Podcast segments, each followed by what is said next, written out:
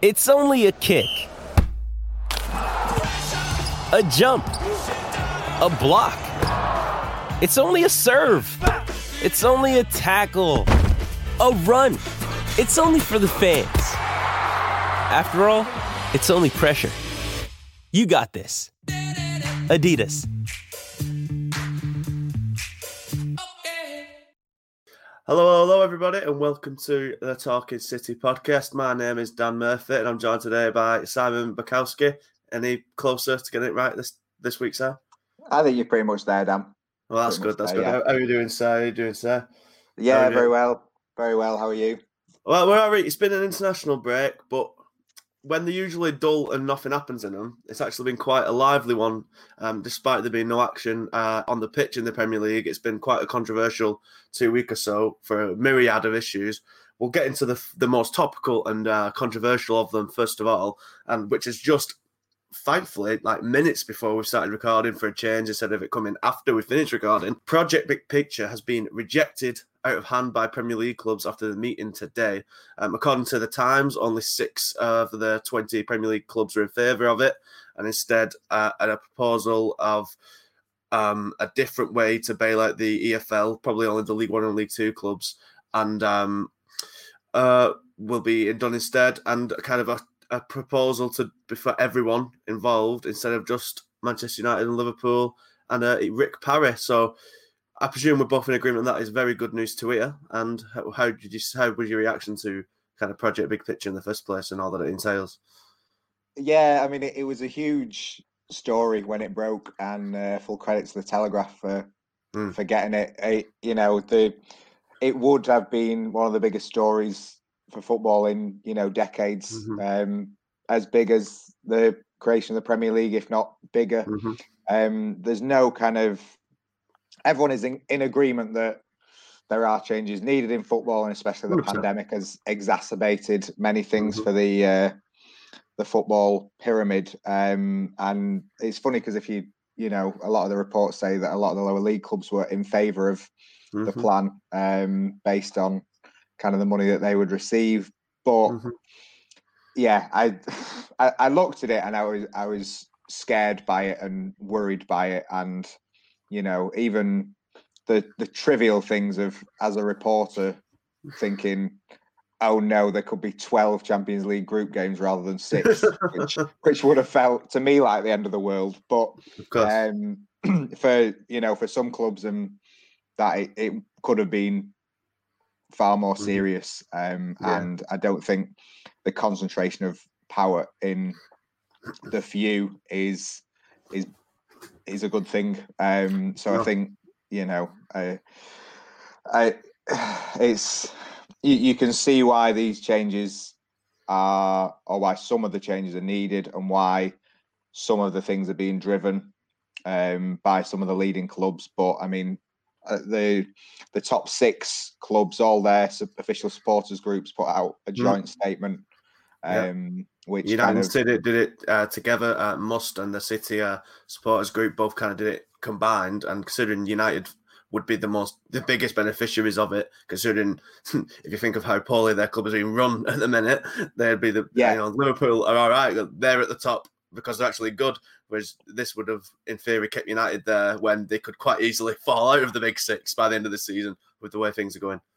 Yeah, and I, I just, I, I mean, United, City, all the clubs are kind of constantly trying to get bigger and better. And I mean, one of the things that stuck out for me was the delay in the Premier League start, or you know, the start of the league, so that there can be more time for the lucrative friendlies, kind of all over the world. Yeah, and you know, that, that's something that kind of, you know, last season I was fortunate enough to go on the preseason tour to um, to Asia, to China, Hong Kong, Japan, and um, and there wasn't really much effort made to kind of woo new audiences, and at the same time, you had people, you know, who go to games or kind of think, well, would it have been better instead of sending them all around the world um, to rack up jet lag and fatigue if we sort of played local friendlies instead and played Yeah. friendlies where other people could go and watch and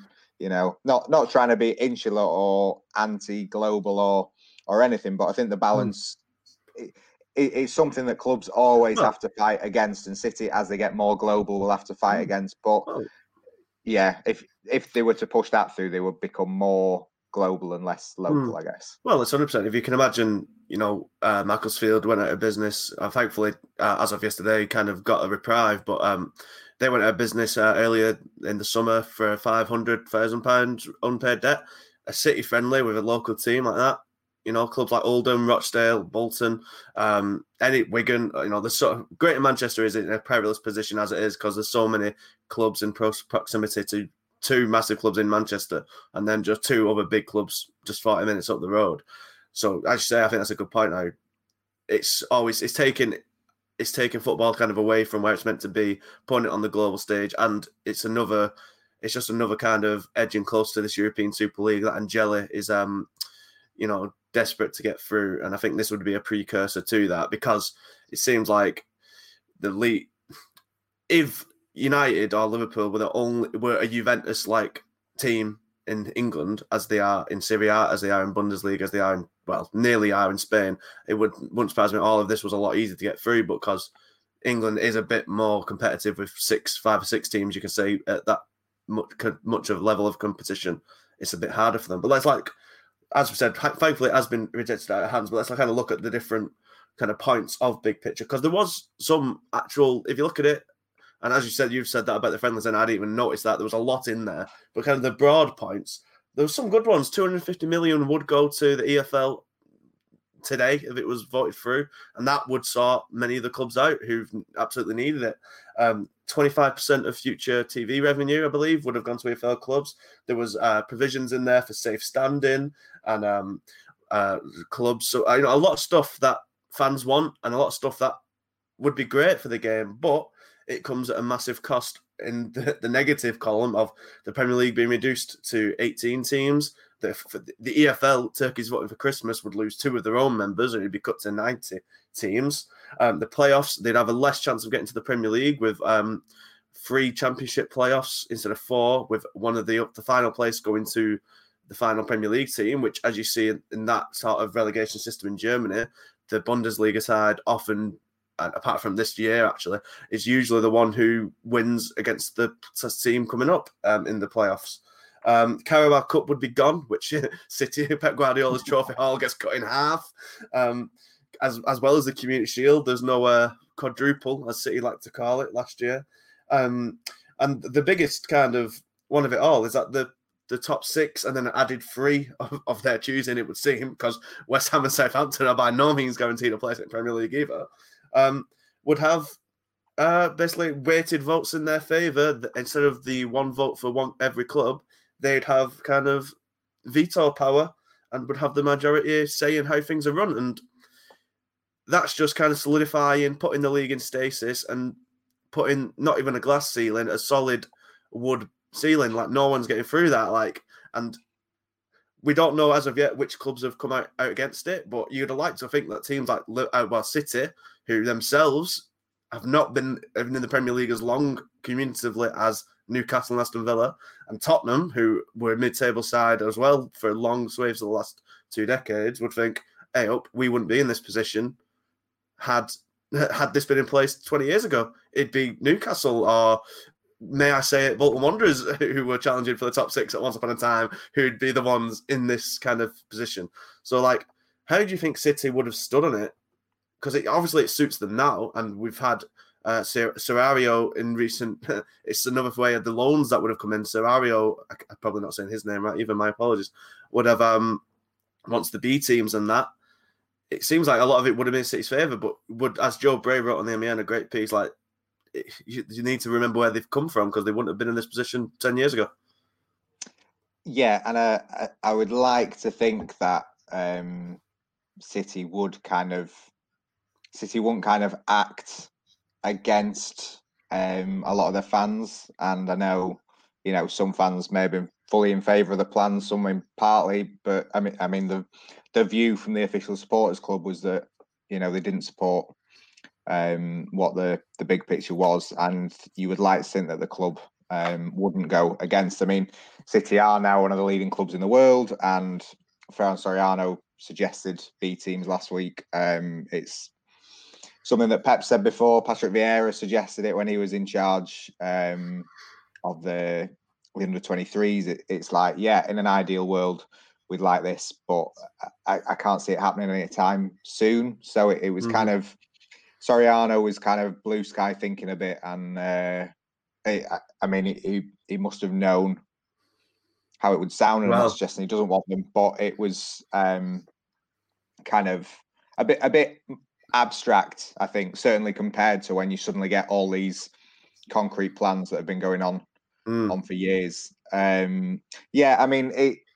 It is a mess. Like City aren't the main story in it because it, it's an issue that the Premier League, the EFL, the government are all at loggerheads over. And also, as much as I wouldn't agree with the sort of the powers being given to the big six, um, let's not pretend for one second that the big six are always in agreement on everything, um, because you know they're they're rivals and they're not. And well, City went to the Court of Arbitration for Sport and took the words out of mouth. Tried exactly. to tried to make sure they stayed out of Europe. So it, yeah. it's not like it's well, Burnley one of them. Like yeah, why would Burnley care? yeah, yeah, exactly. like hundred percent. Um, but you you don't want to they, they shouldn't be able to have that opportunity um, to agree because um, all 20 clubs in the division and and yeah and for i mean I, have been off for quite a few days so i've not been looking at it from like a, a, professional point of view but yeah you said 18 teams in the league that for me well it the division isn't as good if there are only 18 teams and that playoffs like how often is it that the the team who wins the championship and the teams who get automatically promoted do better than the team mm. that comes up through the playoffs. It's not always the case. No. Um, and, uh, I mean, who was yeah. it last year who came through the playoffs? Obviously, Sheffield United and oh man, I can't remember who went down last year. But yeah, I know what you mean. Like um, the playoffs team is often the one who kind of yeah, like Huddersfield came up through the playoffs, I think, mm. and then won took ten points from the first twelve games and stayed mm-hmm. up. So well, you know, Blackpool until they went down with playoffs winners, until they went, you know, they you know they yeah. gave a lot of teams bloody noses at the start of the season as well. It's just, yeah, it seems like a real kind of way to kind of solidify and like, while there's no doubt the lower leagues need it, this isn't the way to do it because the football is kind of built on competition, as we were saying. Like clubs go up and down, and that's what makes it fluid and fun. You know, Everton were the top club in the 80s. Villa and Forest have been Champions League winners all European Cup winners, and they're now well, one's a per, uh, periphery, a Championship club, and the other's struggling at the bottom of the league. It's a fluid game, and it, I should say less games, surely less TV rights, but then it's because they want less fixtures, but then they want longer um, jet setting Europe, uh, Asia tours and Australia tours and USA tours. It strikes me, and I think it's quite telling that the two main kind of runners of it are American, because uh, it kind of really strikes me as how American sports are run, how it's a closed shop, there's no relegations in it. Even you know the MLS is the same. It's like it was all franchises. They all stay where they are because they're all in kind of while they're all competing on the field. They are all kind of as well. If you look into how kind of uh, NASL was originally set up in America, it was like three uh, men who all owned the clubs because they're all in it together pretty much. Because it's not at the end of the day over there. While obviously the sport on the field is just as competitive as anywhere, the end game is a lot much. is financial, and that's why I think it's getting brought over here much more and more. It's definitely becoming more capitalistic, and I'm not saying football isn't. It's always has been, but it feels like in the last, even in the last year, it's just feeling like it's going more and more to the edge. Because this isn't the first sort of this announcement that's happened in the last year. The European Super League keeps getting knocking on the door, and it's honestly it's quite worrying. Like I'm, you know, we both uh, have. unfortunate admiration for clubs who have had financial difficulties in the last uh, five years or so, and it's just it's just depressing. It's all just down to money now. I think. Yeah, and I think you know the, it's a conversation that's not going to go away and will rumble on and on. And you know the the elite teams will always be looking for the best out of them, and um, you know as as everyone will be, everyone's looking out for themselves. Um, and it's going to be an kind of an ever shifting landscape to mm-hmm. uh, to to see what's what's going on. So we wait and see what happens with Mm-hmm. uh, this latest project or plans. But we, I, I, as I said, you kind of would hope that um, any decision that City, the football club, come to is um, done Mhm. with the support of the majority of their fans. hmm Well, at least for now, it's been pushed back. We don't know when uh, kind of a new proposal will be laid bare and what will happen in the years to come. But from one kind of depressing real, um, reality shock of what football's become to another, uh, PPV matches were announced of just well the week before. It's kind of taken the shine off it. This all big picture stuff.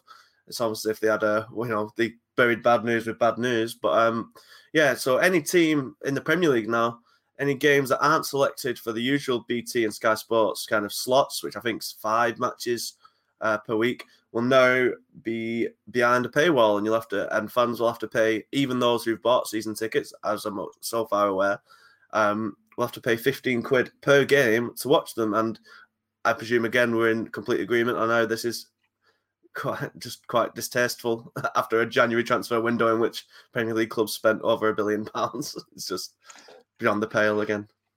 Yeah, I, I have sympathy for the Premier League and the clubs because um, Do you? well, because fans should already have been back at games in some True. regard, True. and it's sort of the complete mishandling of. The pandemic from elsewhere that means that they're in this position. And you see, like, you know, there's a lot of people angry. You see, like, a full London Palladium this Mhm. week, an indoor venue to witness Arsene Wenger, and then you have sort of the um, the culture secretary saying, "Oh well, you know, it's not just being inside a stadium; it's uh, you know all the things go into it, and you know they put the 10 p.m. curfews in, and everyone's out on the street together at, at 10 o'clock. It's kind Mhm. of there's for for years and years and years there's been kind of a a mistrust or a certain framing of football fans that they won't do what they're told Mm. um, and you know the idea that some fans would not want to go and watch their team even if it meant they couldn't go and have three beers beforehand or walk to the game with the mates as they usually do or whatever is kind of a bit well i just can't agree with it at all when you see everything else that's going on um, I don't, I don't think all fans would want to go back, and people I've spoken to, they say, "Oh, yeah, I don't want to go back till it's full or till it, Mhm. it's uh, it's all normal again or, or whatever." And fine, but you know, fans should be back in Yes. games 100%. now. At least to a Um, certain extent. You know, I can understand not full capacity, you know, Yeah. space it out 25%, 20, even 10%. And it is, as I say, they have been put in a fortunate position, especially the clubs Yeah, lower down the pyramid who are in the same kind of boat. And I think a lot of what it's kind of got, what I saw when I noticed that a lot of Premier League clubs, uh, not sorry, a lot of clubs kind of have paid a lot of money for put COVID precautions in. I saw Millwall had spent two hundred fifty thousand pounds to put um kind of uh, sanitized stations or it might even be track and trace stations in around the ground and to have spacing for queues to get into the grounds and stuff because they were all expecting to have fans in uh, by early October and obviously it's gone it's gone down the pan unfortunately but we turn towards the pay per view. I say it's unfortunate that it's led to this, and it's, it's strange. I, why you say while it's like you say you have sympathy, I, I kind of think it's weird how like EFL fans of EFL clubs have had to pay a tenner from the absolute start um, for every match with iFollow. Apart, although it is good that um, season ticket holders do do get the code to any game at home for free, which is as it should be. And I think if Premier League clubs did that, I think a lot of the uh, backlash would have been a little less severe. But I think fifteen pound a game, every game, especially if you look at teams, I think it's West Brom and Aston Villa and on TV at all throughout October, so they would have to pay forty five quid for each of the three games. It's just it's just taking the mick, isn't it? yeah, it is, it's terrible. It's disgraceful, and I think you know City are lucky in the sense that all of their games in October are on TV. But uh, the way that clubs get their revenue, um, it is kind of you are more helping out a lower league club by paying ten pound to watch a game 100%. than you are to pay fifteen pound to watch a Premier League game, um, and you're probably more likely to own BT or Sky. I would suggest if your club is in the Premier League because you're more like so you're already paying for money Mhm. um, for for Sky and BT because your club's likely to be on those channels more often than you are if you're in the Championship or or below. Um, and 15 quid on top, like no disrespect to them, but who is going to pay 15 quid on top of what they already pay to watch West Brom v Burnley? Yeah, well, like, I think that's it, kind of I think that's kind of the sad thing about it. It's like fans may still, you know, fans may think, oh, 15 quid, I really want to watch United Newcastle example. I know that's the first one on Saturday. Like United fans probably will pay for it, or Newcastle fans for that matter. But you're not getting neutrals paying it, I don't think. And that's the kind of sad thing because neutrals are going to miss out on potentially a good game now. I know they wouldn't be able to watch it in normal times anyway, but newsflash, these aren't normal times anymore. and when you've been given, you know, when you've been given in the games not for free, they've not only five or so games have been on BBC for free. I think a lot of people have been saying they've been getting away for free. They've not been. They've started to be a Sky customer for most of them. Obviously, they've had some free games too. You've started to be a Sky customer on the most part to watch these games that have been broadcast. So it's not for free, but to be giving them extra and then taking them away is like another money grab. Again, after fan after the teams have just spent over a billion pounds in the transfer window, it just it kind of sticks in the craw a bit. I think. Yeah, I, I think, you know, as we've kind of mentioned a bit, and like there are so many discussions going on, and everyone's coming at it from different perspectives, and and no one is particularly kind of winning from this pandemic. Like nobody's having a good time, and the broadcasting companies are losing money and they've lost access and whatever, and no one's having a great time. But the, the fans definitely aren't winning, and they've, you know, the they don't normally win a lot normally, but we're, we're normally talking about them, you know, silly kickoff times or having no trains back from Wembley hmm. or anything like that. Whereas, you know, now it's literally like you, you know, you can't go, you can't watch the hmm. games um, unless you pay silly amounts of money. Um, mm-hmm. So, what once again, the uh, the fans who don't have kind of who, who have the least power in this in these situations get sort of the least mm-hmm. back. Yeah, I just wish I've thought about. It, I just wish in uh, we were better at like kind of collective action because I think uh, what's been made abundantly clear over the last uh, kind of few months is that football without fans is not the same. It, not at all. Um, when you're just listening to the echoey shouts or kind of mistimed uh, FIFA background chants, it's absolutely not the same. You don't really. While some games have still been brilliant, I think we have kind of got used to it. I think Newcastle, sorry, I think Leeds City the other week was a fantastic game so intense. And I kind of forgot fans weren't there at one stage until they score and they pan to the empty seats. But like with fans have been shown how important they are, and I think as we if we because we're all missing it, I'm not, I don't think it's going to happen, but we really should kind of put our foot down and refuse to go back to games until we're treated with a bit more respect. You know, if fan if game times can be moved, kick off um, from quarter past eight to eight o'clock just for a curfew they can be moved if the last train back from London is half an hour before it's end of the game. So it's really frustrating, but what can you do? Here? Yeah, I, it's really interesting. Uh, Pep Guardiola's just been speaking with uh, Virat Kohli, the Indian cricketer. Oh, okay. Um, and he was asked whether kind of the absence of fans made it easier to manage because you know you've not got the distraction of the, the mm-hmm. crowd, mm-hmm. or it's easy to get your instructions across. And he just basically said it's rubbish said the good moments are less good, the bad moments are less bad. It's kind of mm-hmm. the, those like agony and uh, ecstasy. You think back to like mm. the the Champions League game Tot- the other Tottenham. year with Tottenham. Yeah, yeah, like you know, and that was an iconic reaction from Guardiola as he went from one extreme to the other. Oh. Like that, he just said that's gone essentially, and mm. it, it's less enjoyable for the players and the manager. Mm and it's certainly less enjoyable for the fans. So I know mm-hmm. it, it's hard to avoid with what's gone on, and obviously safety is important, uh, of paramount importance. Um, but it, it it's not as good a thing as it was, which is no. a shame. Yeah, so we can only hope we're back in quickly, and all the you know the fans getting the short end of the stick kind of ends soon. But I have doubts. But moving on to actual football, because there has been some international football this week, and it's been some bad news for City, unfortunately, because uh, Kevin De Bruyne in England's match against Belgium kind of picked up an injury. Kind of seemed innocuous. He kind of passed a ball and seemed to pull something or twist an ankle. We, we don't have a clear picture of the injury yet, I don't think, but he's been sent home from the Belgium squad, won't play in Wednesday night's game against Iceland, and it's uh, bad news for City, sir.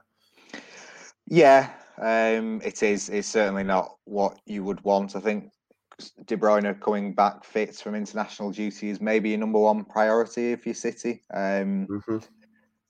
that hasn't happened. It seems to be the case that it's more kind of preventative.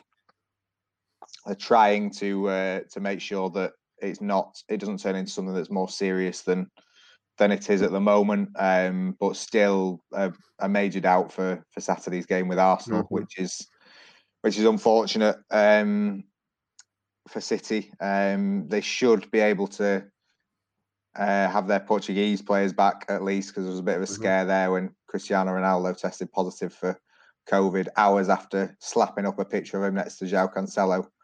Um, of course, hasn't played yet this season because he's been injured. Yeah. Um, so, but yeah, Cancelo, Bernardo, and Ruben Dias, of course, um, should be back. Sterling withdrew from the England squad for their Mhm. qualifiers with a hamstring issue. Should be okay um, for for Saturday. Aguero has been training um, with the group, but they've also had a bit of time off as well. Aguero has been in London. Um, Jesus only just back, so not sure that that will be enough time for him. Um, so some, yet again, some kind of major injury concerns for City. Mhm. Um, It's, it's been it's- a topic of the season. hmm Well, yeah, it certainly has. You know, Bernardo's been out, Cancelo, as we just mentioned, has been out. Um, Jesus has been out, as we said, and we've seen kind of Raheem Sterling or Yeah. Liam Delap play up front in that central role. Um, how big? Of, I mean, it's obviously it's an obvious, it's an obvious answer. De Bruyne has probably been City's best player again so far this season. I think I'd hasten to like. He's Yeah. just cut above the rest and playing Arsenal. Arsenal who beat City last year in the uh, FA Cup semi final. Arteta feels like he's had Guardiola's number on quite a few occasions. He's been really impressive at Arsenal, especially against bigger sides. Like we may as well go straight into this Arsenal game, which they play on Saturday. Like, how do you see this game going? Uh, City look kind of maybe depleted, or at least if not without the star players, some of them aren't going to be up to the snuff are up to the fully fit, especially with Aguero. Um, how do you see it kind of going?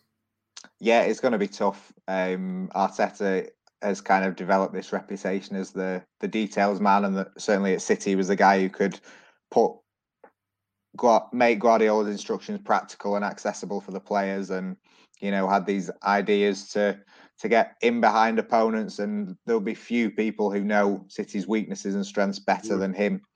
Um, we as all know the left back anyway, so yeah, as So he it's showed not in the to be FA that hard to as well target. yeah. Um, so it, it's going to be it's going to be tough, and Arsenal have looked decent. I, Mhm. I mean, more than anything, it's about spirit and sort of buying into this collective philosophy. And Arsenal, for years, have looked like a just a shambles, Mm. really. And I went to the Etihad to the Emirates uh, last Christmas, and City just took them apart so easily. You've got like Nicholas Pepe, who's cost 72 million doing nothing at all, just like jogging.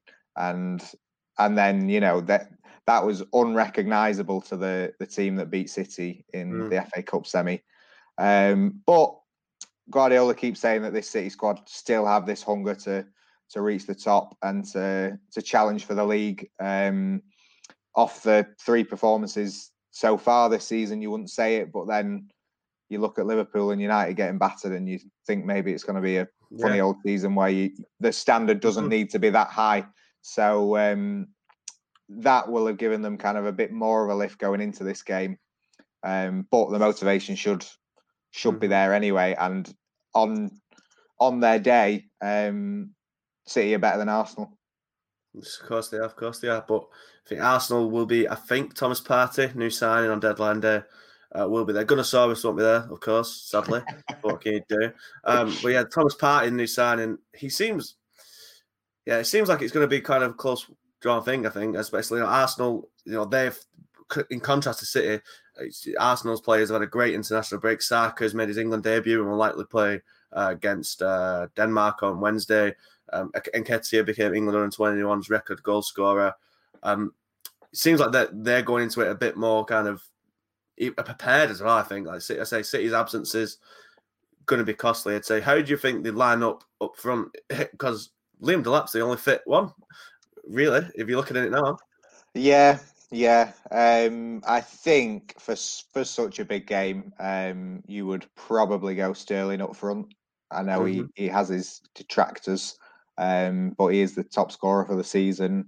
He scored against Leeds. He did miss that one on one, but um, I think he's kind of the most natural option in the absence of of Jesus and Aguero. I mean, uh, has played there, but didn't really kind of give them the same uh, the same central figure. And Foden has done it as well, but it, you're talking more of a false nine, whereas Sterling's kind of the closest to an actual nine you can get mm-hmm. um, with with Aguero and and Jesus out. Um, so, yeah, I mean, it's going to be tough.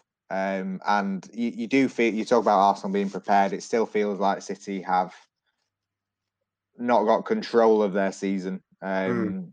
They've had these positive COVID tests. Um, I mean, Gundogan's missed the the entirety of their season pretty much after being getting a positive test kind of just before the the first game of the season at Wolves. So it's it, it still feels like they've got a lot of injuries, they've got a lot of headaches, um, but there is the basis of a very good team. And now that you mm-hmm. know you're talking, you should have Ederson, Walker, Laporte, Dias, and Mendy or Aké at the back. Like that is a a very solid, very good mm-hmm. back five uh, foundation. Rodri um, is pretty much fit all the time. You know, say what you like about his game, but he, he's he rarely uh, suffers an injury.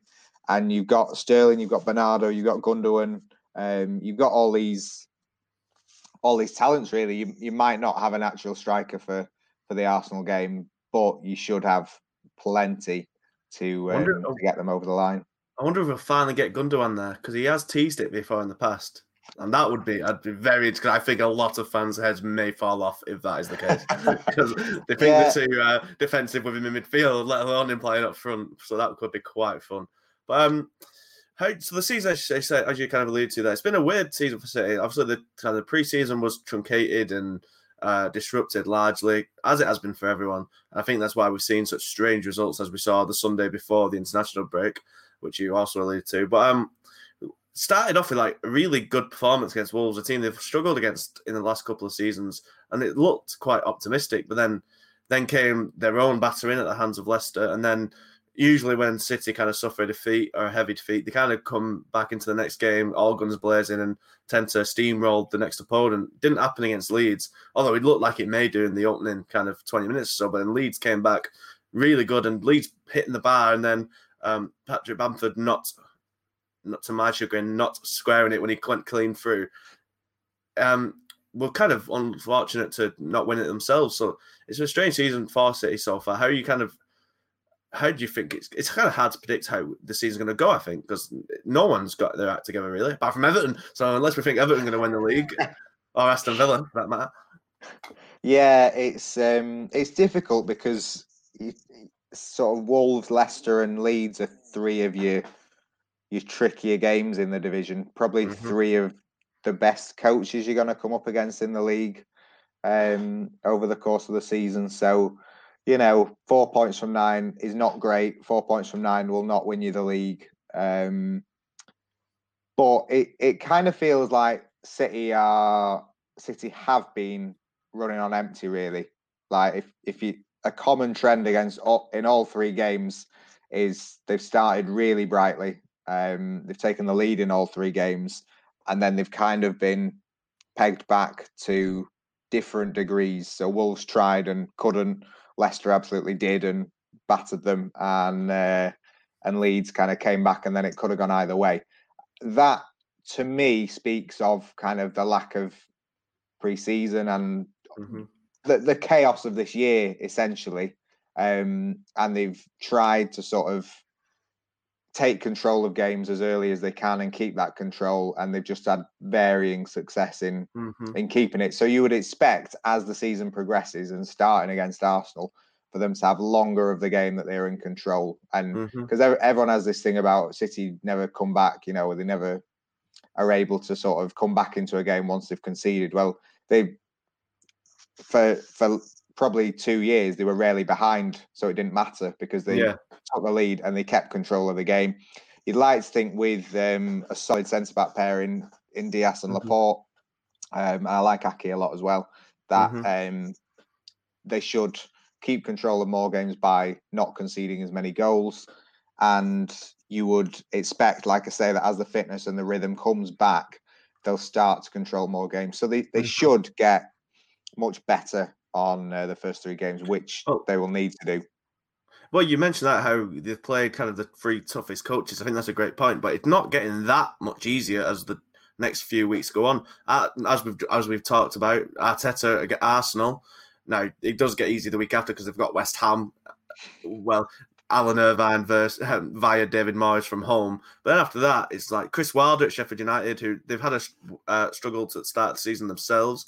But um, you know, we all know Wilder's kind of qualities. Then you've got Liverpool, then you've got Tottenham, and then we're back to City's easy game against Burnley. But it's quite a tough week, a tough few weeks that into November, which is obviously intersliced for three weeks with Champions League matches at Porto against Porto away at Marseille, then away at uh, sorry, then at home at Olympiacos before the Champions League has a two week break. It's a tough running for City that the next few, you know, the next month or so. It's going to be re- it's going to be a really hard run of games, I think. And West Ham Yeah. have been in good form. You know, you'd expect City to beat them quite handily as they always do, but you know, it's a weird season. You'd have thought they'd beaten Leicester handily. Like it's it's a it looks like it'll be a tough few weeks.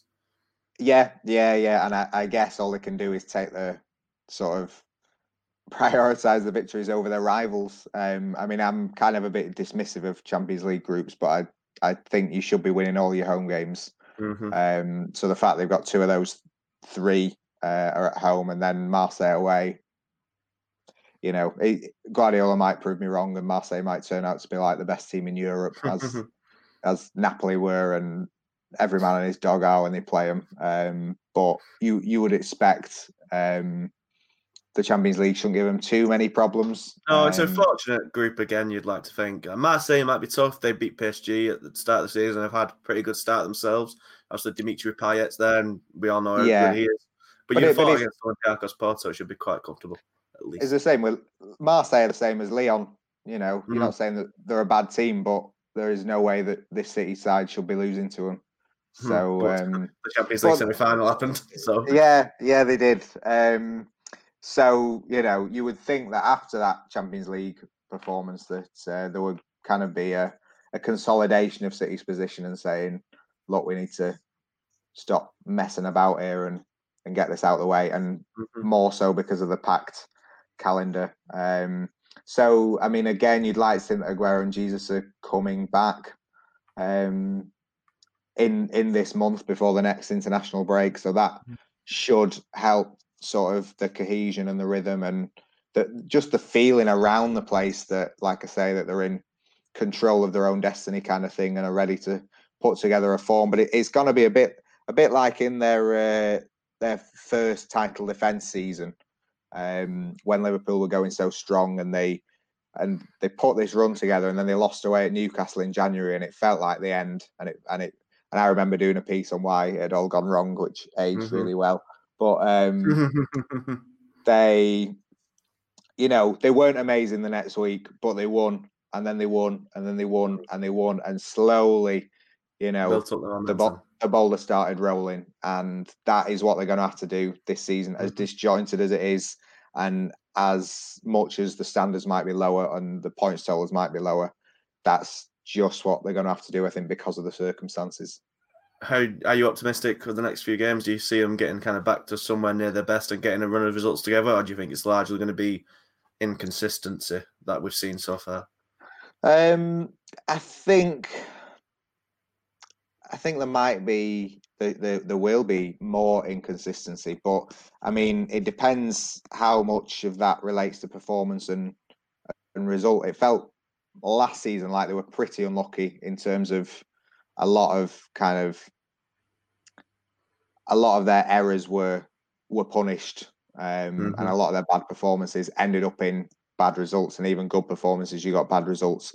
Now maybe that is the sign of a team that isn't great or isn't as great as it was, but you'd like since some of that luck equals itself out, and, and Mhm. maybe um, this season, you know, they've been Mhm. battered by Leicester, and you just kind of Hmm. think that they they should be on the the right side of more things than they have been in, Yeah. in the last year. I'm I'm gonna by no means jump into conclusions and saying Pep out or anything along those lines, but it's his first time in his fifth year at a club.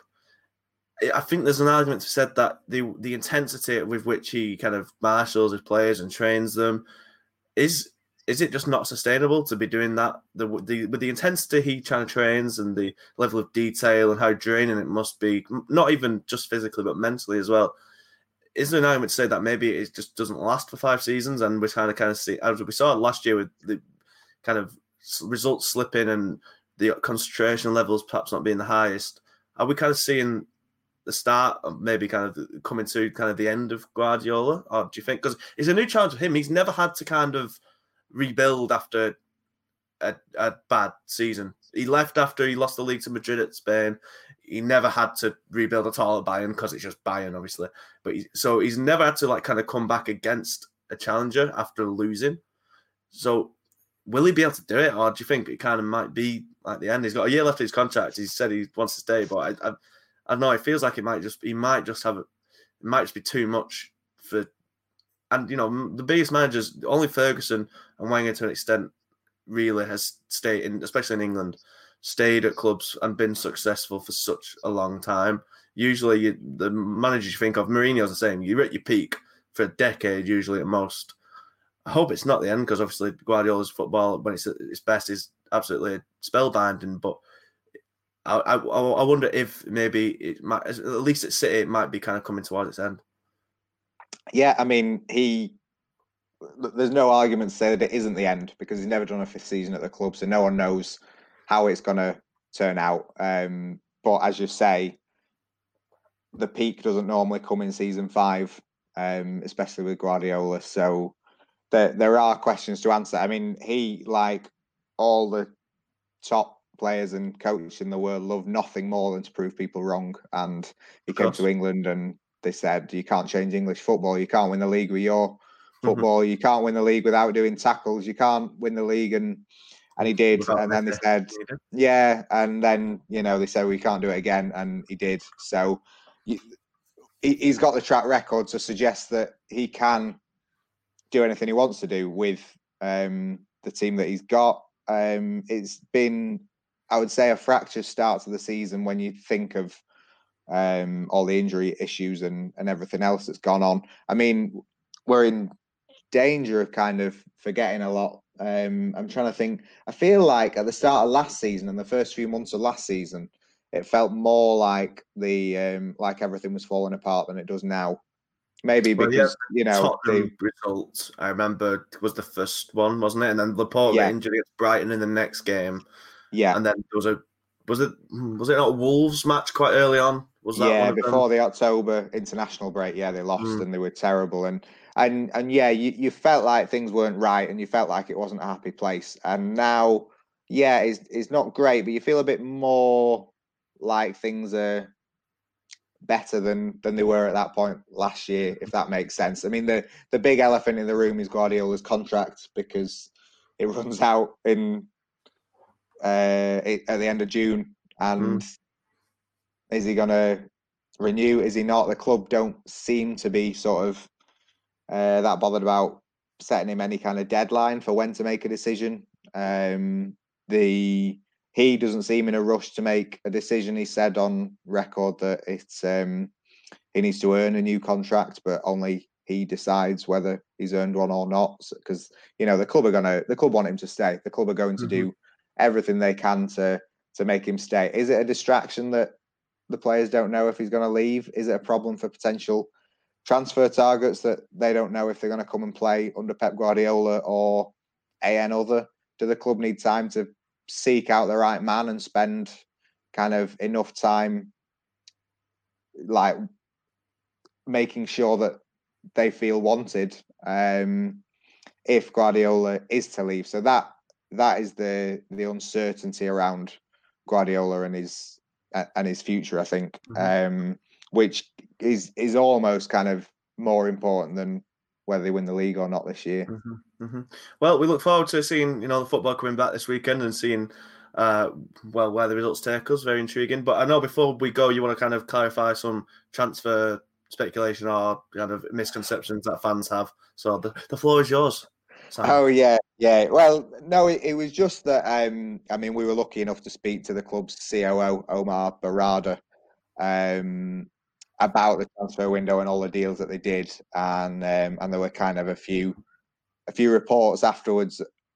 I I think the it would be easy to think that City had like the perfect transfer window and got every player that they wanted and didn't look at anyone else. And I think the reality was much more nuanced than that. And you know, if um, if Omar was saying that City, it, it if Omar said that Koulibaly was never a reality, it's because the price that City and Napoli wanted was never in the same ballpark for Koulibaly. It wasn't that City had no interest in Koulibaly. Mm-hmm. It wasn't that City didn't actively look at him and Koundé and others um, when they were looking at signing a centre back. It was just it was never a reality because you know everything didn't align into place. And in the same way with with a left back, you know, we know that they looked at a left back. We know that they had interest in signing one. So you know, to say that oh, you know, we we didn't sell these players and we we didn't move for a left back. Well, that that is the reality of uh, that is like the final outcome, but it's not kind of all the working that was done at the time to to mm-hmm. work out all the possible situations because no, you know, no no club ever has a perfect uh, transfer window, and everyone's always looking at, at different things that they can do. So um, it, it, yeah, it was just it was just that really. City might feel like they've had a very good transfer window and done everything mm-hmm. they wanted to do, but that doesn't mean that those things didn't change mm-hmm. over time. Do you foresee them going again for a left back in uh, January at all? Because they got the centre back they wanted. We don't know how the season's going to shake out with injuries and like that and whatnot. They could probably do with a striker, but like, do you I, see a left back in the new year? What do you think? They don't tend to do business in January, um, really, unless it's a major mm-hmm. uh, signing. And I don't. I would say their most important signing of the last four or five years in Laporte was in January, though. Yeah, correct. Yeah, but that was circumstance. Mm-hmm. Um, mm-hmm and that was a release clause, which is always easier. But you know, yeah. it was a major player. You know, Laporte is one of the best centre backs in the world. Mm-hmm. Can you name me one of the best left backs in the world that they can sign in January? Nope, probably not. Not you know, it, head, it, it, yeah, it's I put you on the spot. it's one of those um, where you know he plays for Liverpool, so not. yeah, and you know, and even even Robertson, um, he's he's not in the best form at the minute. Um, no. But I, I I think they should. I think they're short at left back, and I think they probably need more at left back. But for now, they've put faith in in Mendy mm-hmm. and Zinchenko and any other kind of substitute that can. I think Cancelo is going to be the one uh, he's fit because Mendy's yeah. not had the season whatsoever, and Zinchenko's yet to play because he's injured once again. Yeah, um, so you know, I would be surprised if they get through the season without it costing them. I'd be surprised if they didn't look at it very closely again mm-hmm. in summer. But January is never a great market to no. um, to buy sort of important players. In. I will give you one who they could get, maybe a centre back now, but Alaba out of contract in summer, still not signed a new one. See, I pulled yeah. one out there for you. You put me on the spot, but I've delivered the goods. But anyway, I hope listeners that you, we've delivered the goods for you this evening. Thank you for listening to the Talking City podcast. Si, where can people follow you on uh, Twitter and whatnot and get read your brilliant work and whatnot? Uh, just just search my name. There's not too many of me about. Simon Bajkowski yeah. on Twitter. Uh, I'm at Dan Murphy MEN because my name is unfortunately a lot more common, especially with one certain football commentator. But we won't get into that. Uh, thank you very much uh, for listening, everyone, and we'll see you later. Goodbye.